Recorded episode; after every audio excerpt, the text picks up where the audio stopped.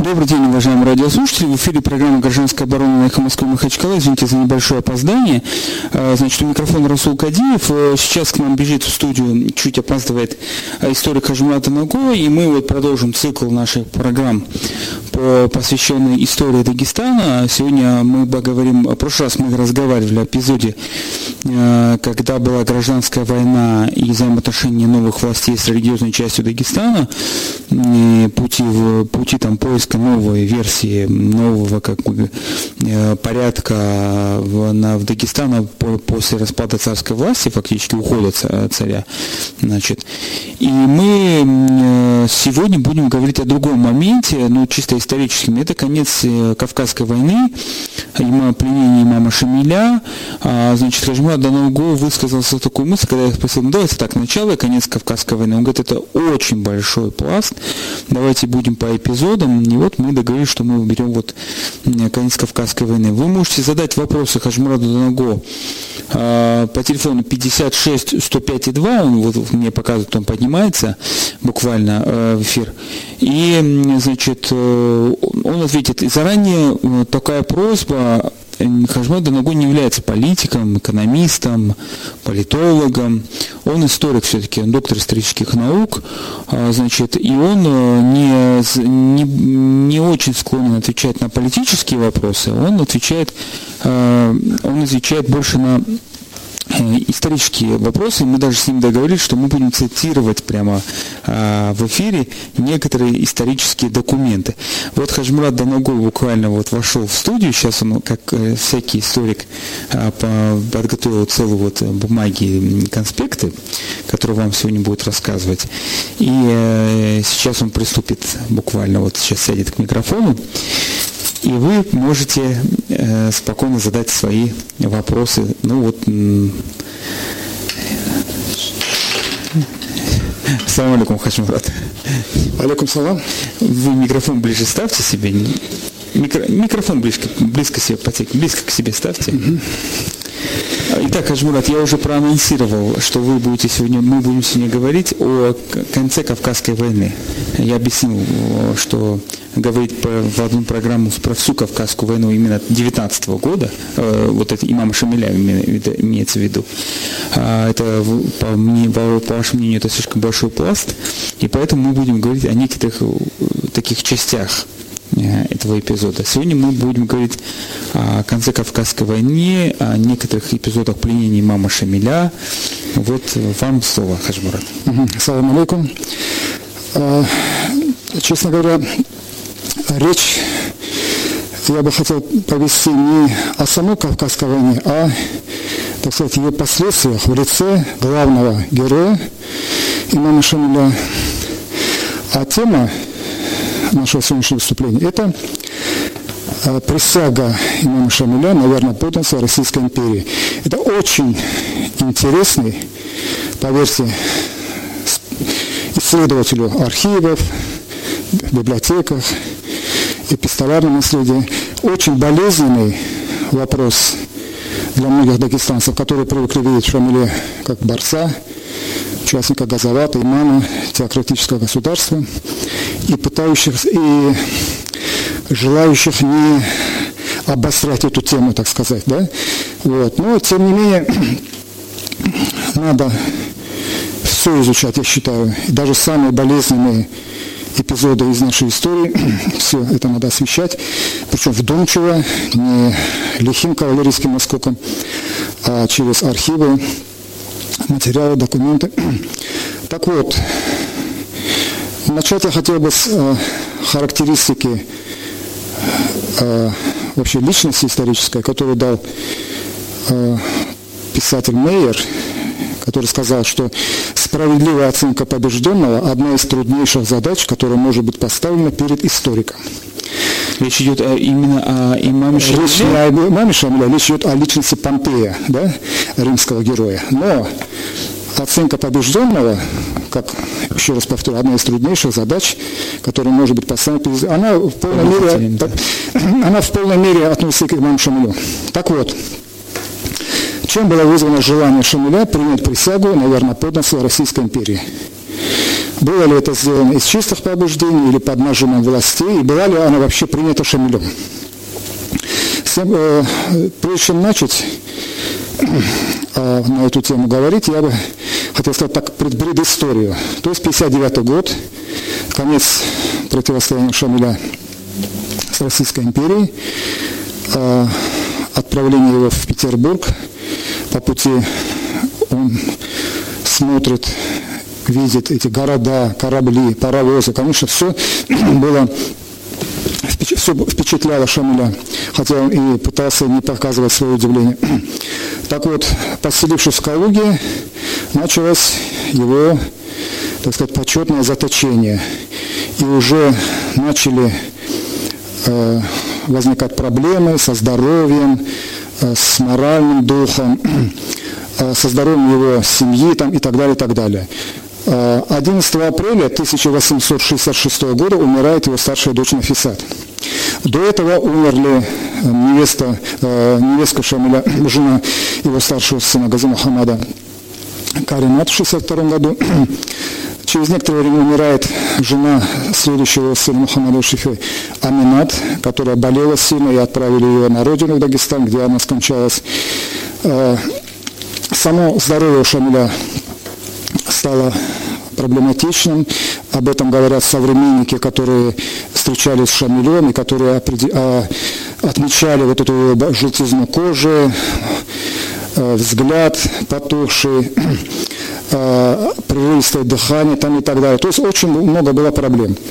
И вот скончалась дочь Нафисат, и Имам, конечно, был благодарен властям за перевоз тела дочери на родину и ее похороны. То есть ее привезли в Дагестан, в Гимры и похоронили на кладбище родного села Шамиля. И в которой уже раз за счет казны решались серьезные проблемы в семье имама. Шамиль понимал, что те щедрые услуги, которые Александр II оказывал ему, не могут остаться без ответного внимания. На самом деле, посудите, вот что оставалось делать Шамилю, в данном случае скончалась его дочь. Конечно, по канонам ислама хотелось бы ему, чтобы она была похоронена на мусульманском кладбище. И вот власти пошли навстречу, и все за счет казны, все это сделали. А весомым был и другой аргумент. Шамиля не оставляя надежды совершить паломничество в Мекку, Однако годы шли, а царь все никак не давал добро на этот очень важный шаг для имама. Ведь Шамилю уже было под 70, силы постепенно покидали его, здоровье слабело, надо было совершить обязательный ритуал для мусульманина, как положено. Он был в постоянных думах о будущем своей семьи, об устройстве личной жизни своих дочерей и так далее. Знаете, вот уже две причины. И третья причина, не менее важная, была следующая. Как известно, в мусульманском праве все земли по принципу их отношения к исламу делятся на три крупные категории – что четко закреплено у шафитов, которым принадлежал Шамиль. Первое – это Дар аль-Ислам, территория ислама, мусульманская страна, находящаяся под властью мусульманского правителя. Второе – это Дар аль-Харб, территория войны, земли, которые не управляются на основании законов ислама и население которых враждебно мусульманам. И третье – Дар аль-Сульх, территория мирного договора, то есть это не мусульманские земли, где не господствует ислам, но мусульмане могут жить в безопасности, соблюдая свою религию. Мусульманин может жить в стране Дар сух пользоваться правами ее гражданина, приносить пользу обществу, в котором живет, при условии, что он может следовать своей религии и не принуждается идти против ее установлений и причинять вред исламу и мусульманам. В то же время, понимая, что его положение может измениться, он должен быть морально готов покинуть эту землю, в подобном случае переселившись на территорию ислама или другие безопасные земли для мусульман. Морально чему это? Морально. Имам желал и был готов к переселению, но его статус не позволял осуществить все поступок. Понятно, да? Вот тут эти три причины очень важные для Шамиля, которые способствовали тому, что он, конечно, всячески желал отправиться на Святую Землю, так сказать, и совершил хадж. И... Значит, а вот вы э, вначале скажите, а статус до того, как он принимает верноподданство, э, статус э, имама Шамиля, ну, гуманитарное право как таковое, как ну, мы юристы называем, оно фактически развилось, возникло там в конце только 19 века, если я не ошибаюсь, там 20 начало 20 века, там Женевские конвенции правила войны, а статус имама Шамиля на тот период какой был? Он был военнопленный, э, повстанец, который в заточении. Что это было? Э, по поводу пленения, так называемого, потому что у меня тоже есть свои, свое мнение об этом поступке 25 августа 1859 года. Я надеюсь, мы в одной из следующих передач поговорим об этом. А сейчас коротко хотелось бы сказать, что в целом, в общем, конечно, он был пленник.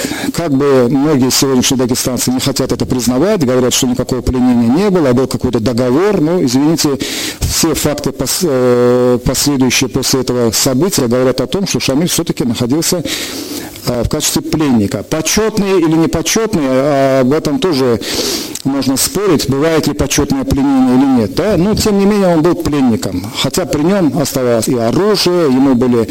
То есть тут, знаете, сложно даже сказать, он необычный пленник, я бы сказал бы. Знаете?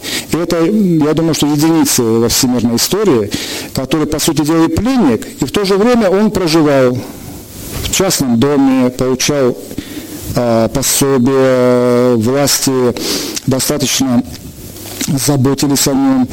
Э, понимаете, э, тут, я думаю, что играло его имя все-таки. Потому что имя, хоть он и сошел уже с, со своей арены действия, но имя его оставляло, а его имя оставалось очень популярным и Среди кого? В России или... Османская империя.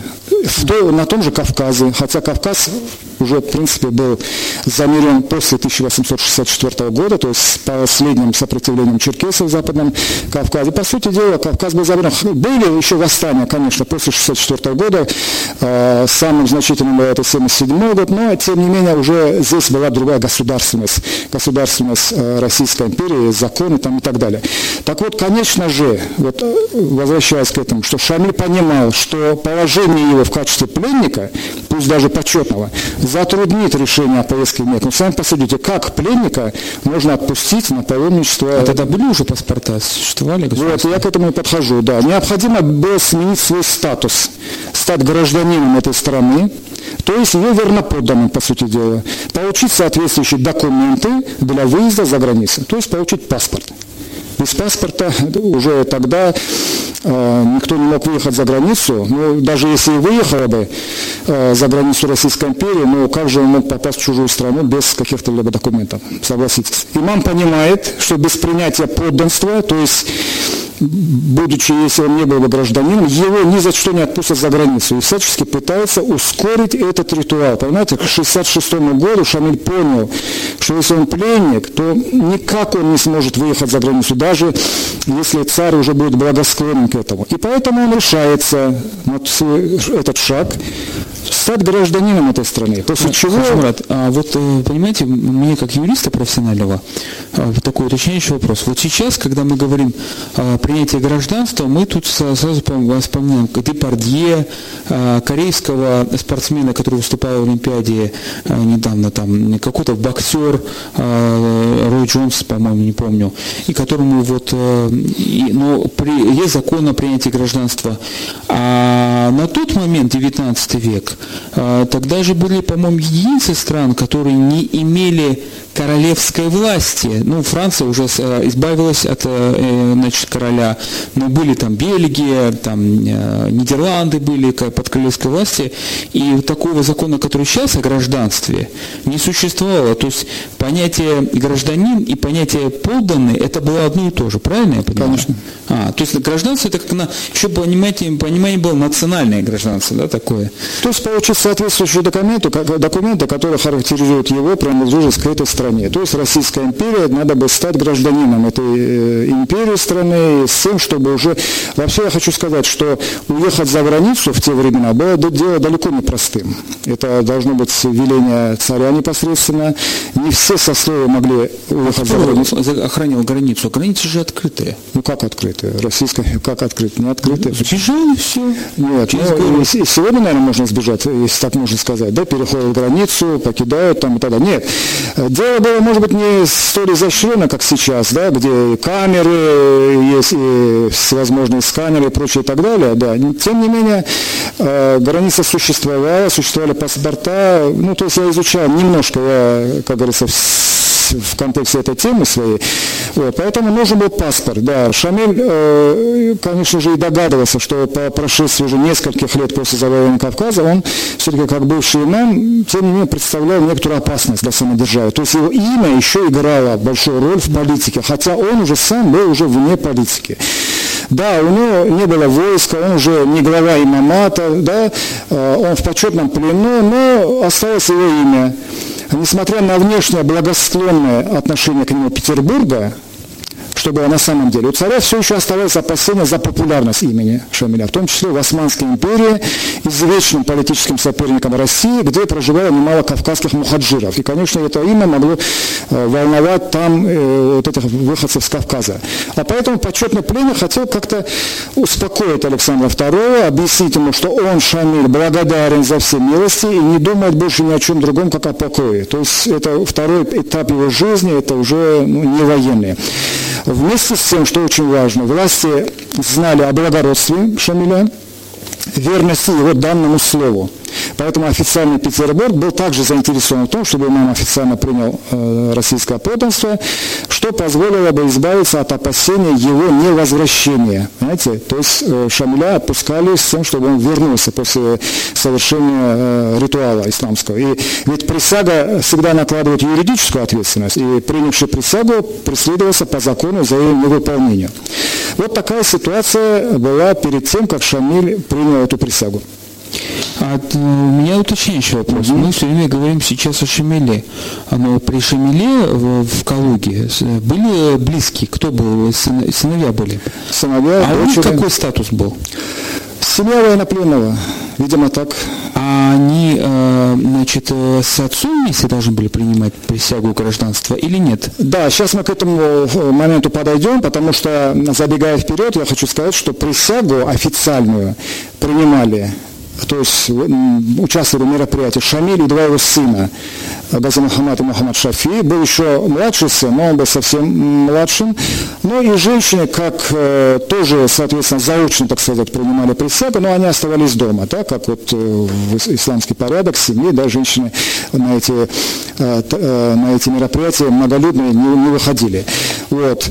Что делать было Шамилю? Он обратился за советом генералу Чучагову, который был недавно назначен воинским начальником Калужской губернии, которому э, Шамиль относился с симпатией, поскольку Чичагов был, ну, так сказать, приличным человеком, в отличие от предыдущего пристава. И Чичагов убедил его, подсказал Шамилю, что вот э, присяга будет самым лучшим, чтобы э, в данной, данной ситуации. Возможно, Шамиль сам понимал, что присяга лучше, но, так сказать, этикет, правила поведения с, э, способствуют тому, чтобы он все-таки обратился к генерал-майору Чича, непосредственно своему, так сказать, приставу. Результаты переговоров было э, составление прошения Шамиля к царю о присяге на арабском языком с переводом на русский, который отправили 25 апреля 1966 года. Царь, конечно, был очень рад. Э, было, было ответное письмо Шамилю с выражением так сказать, благосклонности, а, благословный ответ на его прошение, и начались приготовления по принятию имама присяги, которая стала обсуждаться в самых высоких кругах. Как свидетельствуют архивные материалы, которые, ну, я, так сказать, пропахал их немало, да, в, в столичных архивах, не все высокопоставленные сановники приняли эту новость восторженно. Были даже и такие, которые призадумались полагая, что с принятием присяги Шамиль уже будет именоваться не как военнопленный, а подданным его величества. Тогда как до сих пор, представляющий опасность, он будет менее подвержен надзору и более свободным, что нежелательно. То есть все-таки обстановка была такая, что ну, Шамиль все-таки был объектом пристального внимания. Правительство раздумывает, какими подарками одарить семейство Шамиля по случаю присяги. Однако имам дал понять, что он не желает никакой награды абсолютно. И к тому времени э, существовал текст присяги, вот на такие случаи, который был подготовлен в 1962 году специально для иноверцев в Российской империи. Вот. И вот этот текст присяги был отправлен э, в Калугу с тем, чтобы Шамиль ознакомился его на арабском языке. Туда же должен был приехать и Мухаммад Шафи, сын Шамиля. Вообще проведение присяги было назначено на 9 августа, но Мухаммад Шафи не смог приехать на принятие присяги, поскольку он служил в конвое его императорского величества. В это время он находился на военных учениях и, значит, э, присягу несколько, отменил на несколько дней. А, кроме того, в Калугу командировался и состоящий при войсках гвардии Петербургского военного округа старший Ахун Халитов, который должен был руководить проведением присяги. То есть это вот такое, такая церемония, должен быть э, религиозный деятель, э, мулла, который должен был руководить вот этим актом присяги от имени э, присягающего. Вот. Присяга состоялась в Калуге. И, значит, до этого, 20 июля 1966 года, военный министр Милютин направляет калужскому губернатору Спасскому письмо, в котором указывает о намечающемся мероприятии, в котором, вот здесь я цитирую, должно избегать всего, что могло бы оскорбить мусульманское чувство Шамиля. Цитата. К письму прилагался текст присяги на арабском языке, и, значит, вот Шамиль должен был ознакомиться с текстом присяги. Значит, вот эта заминка, которая произошла после того, что Мухаммад Шифи не смог приехать, а, это была одна причина, а была еще и вторая причина, очень интересная. Представляете? Она была связана с некоторой корректировкой текста присяги, то есть текста присяги, который был уже узаконен, так сказать, да, и в своде законов Российской империи присутствовал. То есть нужна была корректировка. В чем проявилась эта корректировка? Дело в том, что в тексте говорилось о присяге на службу а не, наверное, подданство. Угу. Знаете? Шамиль же просил, внимательно ознакомившись с текстом, исправить фразу, поскольку, по его словам, опять-таки цитирую, он уже стар и служить не может. И просит привести его к присяге именно на верно подданство, то есть стать гражданином, но не служить.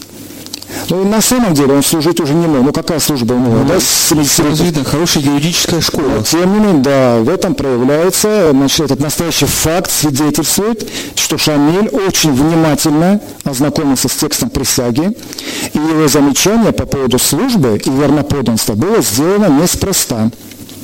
Принятие присяги Шамиль осуществлял не только из личных соображений, стремясь получить подданство и быть более уверенным в том, что затем сможет последовать разрешение на поездку в Мекку, он еще соотносил этот поступок с точки зрения шариата – строго сверяя его с канонами своей веры, будучи грамотным и образованнейшим человеком в этой области. Поэтому прежде чем подписывать документ, Шамиль сделал замечание по его содержанию, тактично его обосновав. Таким образом, последний вариант присяги – подкорректированный с э, просьбой Шамиля, с учетом замечания имама, был специально подготовлен лично для имама, я подчеркиваю, лично для имама. Это говорит о том, что насколько это все было серьезно, задействованы были все высшие круги империи с тем, чтобы вот этот важнейший факт на то, факт на то время был значит, вот, э, осуществлен, э, принятие присяги. Да. Ну, здесь я хочу несколько отступить и поразмышлять о том, Э, сегодняшнюю ситуацию э, преподнести, что многие любители истории, э, люди, желающие побольше знать, конечно, как я уже сказал, болезненно воспринимают вот к этому факту принятия присяги, говорят, что никакой присяги. Но поверьте, вот я лично собственными глазами держал в руках, видел этот лист присяги, на котором арабс, по-арабски был значит, написан этот текст. В тексте, уверяю вас, ничего унизительного, ничего предосудительного, ничего позорного, абсолютно ничего нету. Речь идет о том, что я выражаясь терминологией того времени, что обязуюсь нас, э, значит, ну, так сказать, э, соблюдать законы и так далее и тому подобное, в том плане, что я теперь уже гражданин вот этой страны, и все. Подпись стояла под этим текстом, подпись личная имама Шамиля, и два других таких документа, это э, двух его сыновей. Э, таким образом, 26 августа, в день коронации царя, в Калуге, в дворянском собрании была принята вот эта так называемая присяга, которая по сути дела, называется несколько по-другому. Это клятвенное обещание на верно. Знаете? А в литературе, значит, вот освещение этого процесса, оно фигурирует как присяга, поэтому мы и говорим присяга. Хотя это клятвенное обещание, наверное, подданство. В том плане, что я не могу без разрешения уехать. Это обычный, обычный текст, обычный для любого гражданина Российской империи того времени. Ну, я как юрист, наверное, хотел бы акцентировать на, такое, на то внимание, что в современных российских э, актах нормативных, в современных российских нормативных актах есть, э, осталось слово клятва в некоторых вещах, клятва присяжного, клятва судьи, клятва адвоката.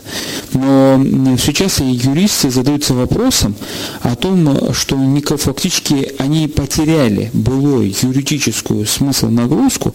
Вот если мы смотрим в США, приходит свидетель в суд или там, в европейские страны, если он мусульманин, то ему даже предлагают поклясться на Коране, поэтому неудивительно, наверное, для меня неудивительно, что все-таки имам Шамиль очень внимательно отнес э, к этому документу, который возлагал на него некие обязанности.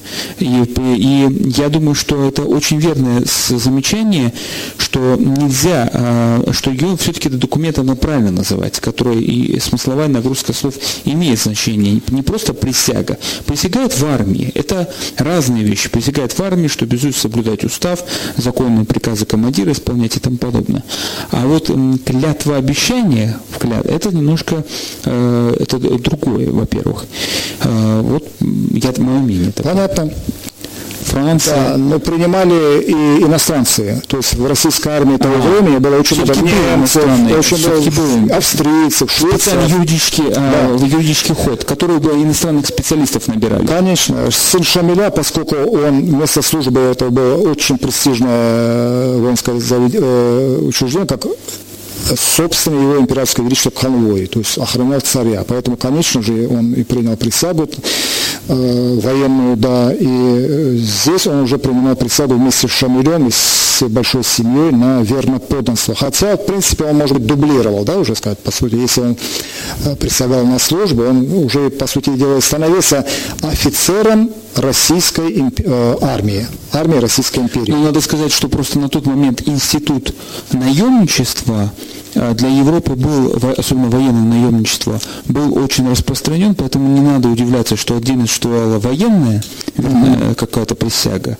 она там, допустим, и она, скорее всего, ограничивалась тем, что у военного на тот момент, я тоже помню историю, mm-hmm. он обязался, если, допустим, мы нанимали немецких специалистов, особенно в области флота, там каких-то английских специалистов в свое время, а, значит, а, в исполнении вот этого устава военного, он, допустим, на него могло не распоряжаться какие-то гражданские акты, там, он мог не регистрировать брак в церкви, допустим, православной, да, как, и тому подобное, или брать разрешения какие-то на... А вот с точки зрения, что касалось военного дела, он должен был следовать строго определенных этих нормативных актов, а, принятых в этой области. То есть устава, да? Да, военным. Ну, это мое, мое юридическое мнение, как, может быть, радиослушатели могут поправить, 56 105 и 2, телефон нашей студии, звоните. И тут у нас пришло смс, Сергей Кала пишет, наш постоянный радиослушатель, с радостью такого спасибо большое, но же побольше бы таких программ надо знать свою историю. Пишет. Спасибо.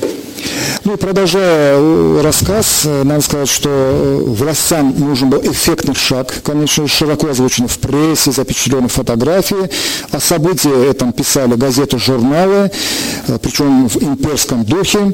А местный фотограф Гольдберг, присутствующий на торжественном мероприятии, сфотографировал вот это мероприятие, причем сфотографировал каждого отдельно присутствующих на прессе, поскольку, поскольку не, не было возможности охватить объективом весь вот этот состав э, участников этой, этого торжественного мероприятия, а потом уже он сделал, так сказать, ну, скомбинировал вот эти все фотографии, сделал большой фотоснимок, отпечатанный, роскошно украсил его, за что получил э, награду с, с царского двора.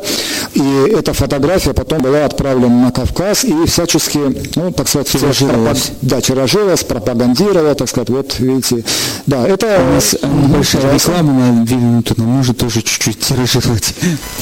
Еще раз добрый день, уважаемые радиослушатели. В эфире программа «Эхо Москвы Махачкала». У нас гражданская оборона, в рамках которой в этой программе мы уже второй эфир решили посвятить истории Дагестана. С историком Хажмурадом Даного, доктором исторических наук, мы обсуждаем, сегодня мы обсуждаем обстоятельства, значит, принятия поселки. А, у нас телефон звонок. Слишком ли мы идеализируем фигуру Шамиля? Вот у меня взятые салты. Спрашивают воины, а где сам Шамиль? Он далеко от боя. Баранину есть, заедает халвой. На крепость не хочет он даже взглянуть. Сражение его не волнует ничуть. Ну, у него такие случаи были много. Как вы смотрите на эти вещи? А кто автор? Автор кто? его писали. Спасибо. Не что, ну вот у нас это, видать, на рекламе позвонил человек, его сразу выпустили в эфир. Ну, давай, давай, может, ответим, попробуем. Ну, что отвечать э, на такие вопросы? Я э, часто, не, нередко, вернее, слышу такие вопросы. Знаете, я э, человек такой, что считаю, что вот эти народные сказания, вот эти пословицы, поговорки, которые сейчас масса э, э, выступают там в социальных сетях, в фейсбуках и прочих сетях, они имеют место в научной работе, но только как вот поговорки и пословицы. С наукой они не имеют ничего общего. Поэтому халва ел он баранину там я. У Шамиля, Шамиль э, никогда не отсиживался нигде. На его теле было 14 серьезных ран. Три из них только было пулевые. Это говорит о том, что Шамиль э, в рукопашной э, бился, так сказать, э, не раз и не два.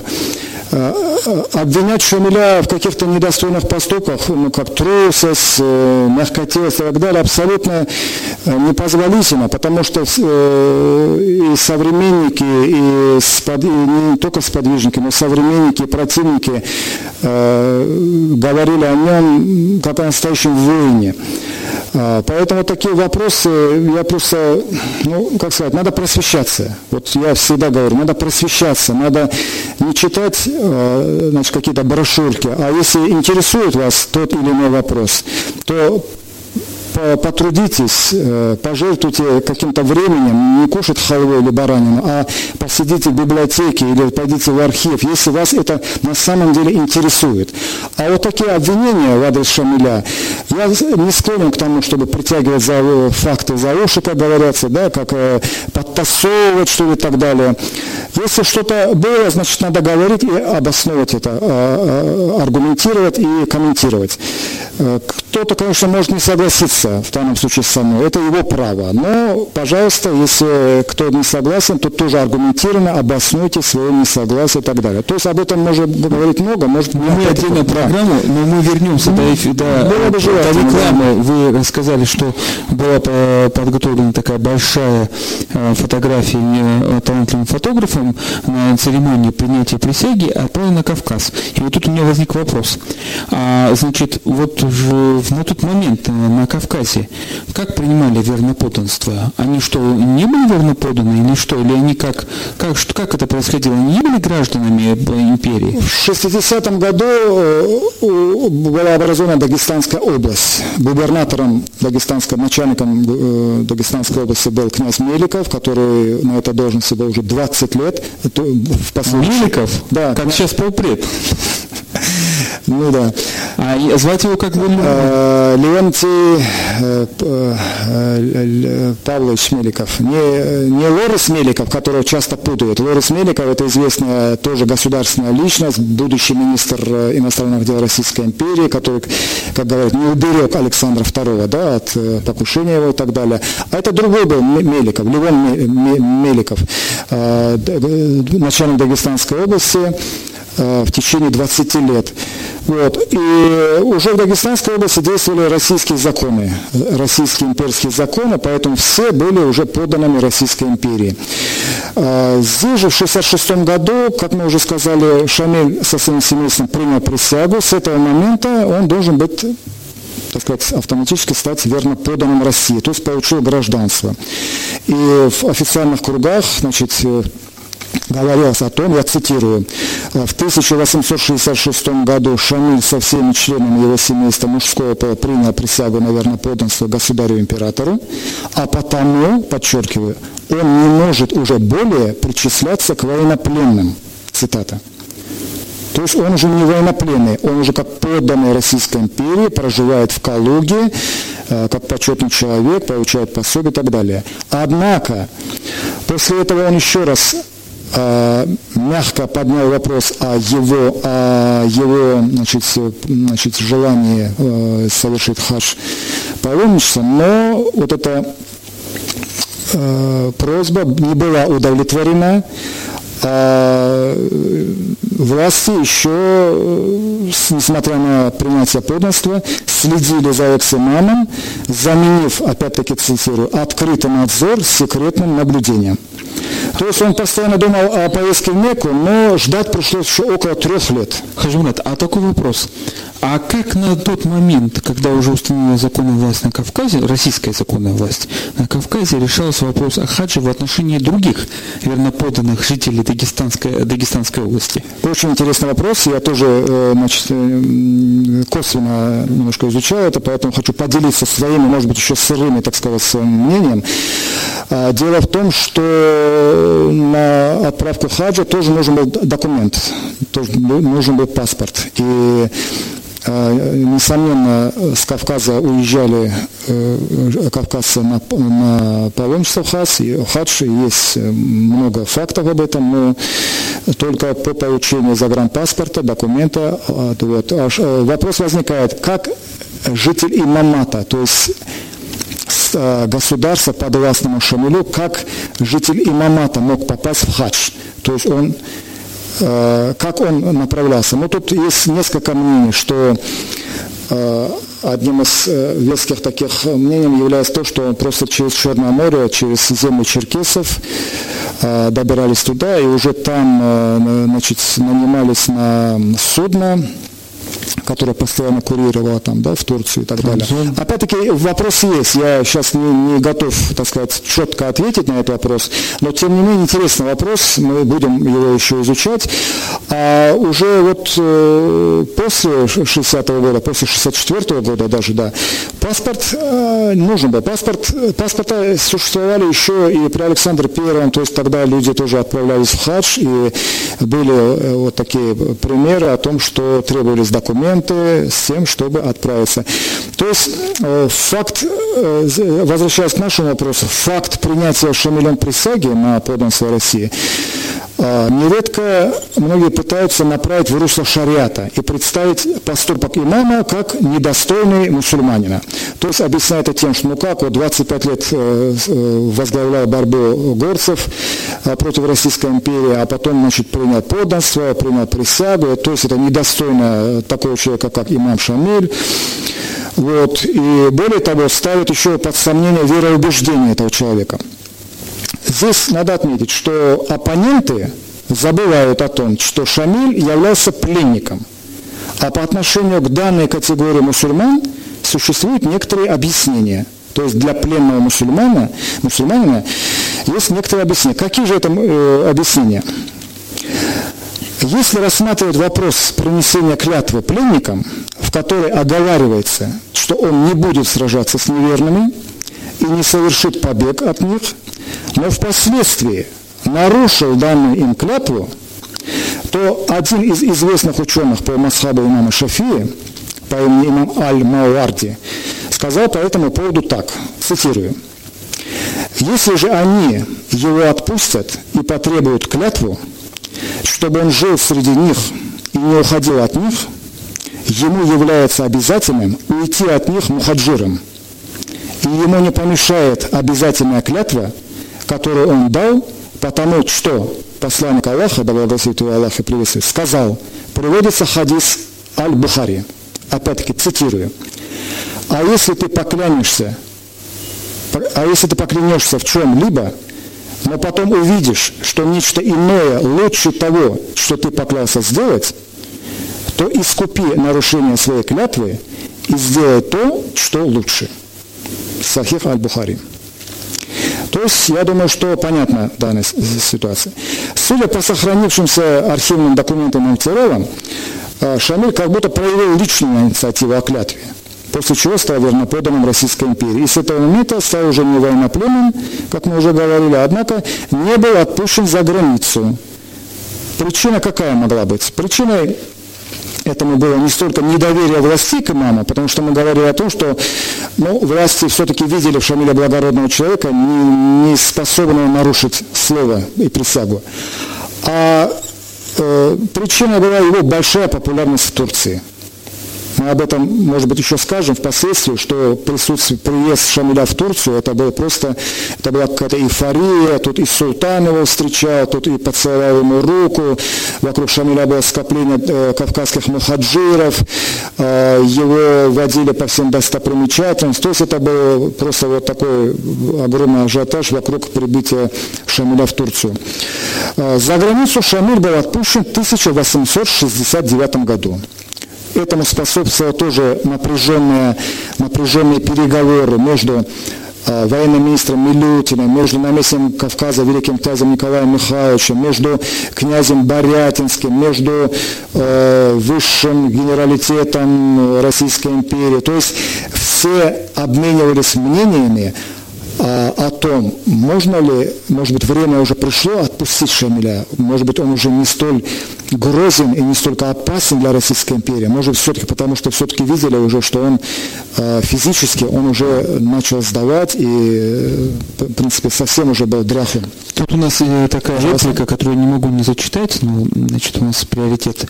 Вы, вы страшные вещи говорите. Получается, что имам Шамиль бесчестный человек и клятвопреступник, ему 15 тысяч серебра рублем пенсию платили, а он царя кинул. Тамерлан Махачкала. Ну, я не знаю, это, это опять-таки это а, разговоры на обывательском уровне. Ну, я бы хотел... Ну, это в таком смысле, что специально умер за границей и не вернулся? Ну, я хочу сказать, что э, никого не кидал Шамиль. Он э, верный, значит, вот своему обещанию. Он был отпущен за границу, э, совершит хадж, с тем, чтобы по совершению хаджа вернуться в Россию. Вот так было оговорено. И Шамиль, я уверен, он бы выполнил вот это свое обещание.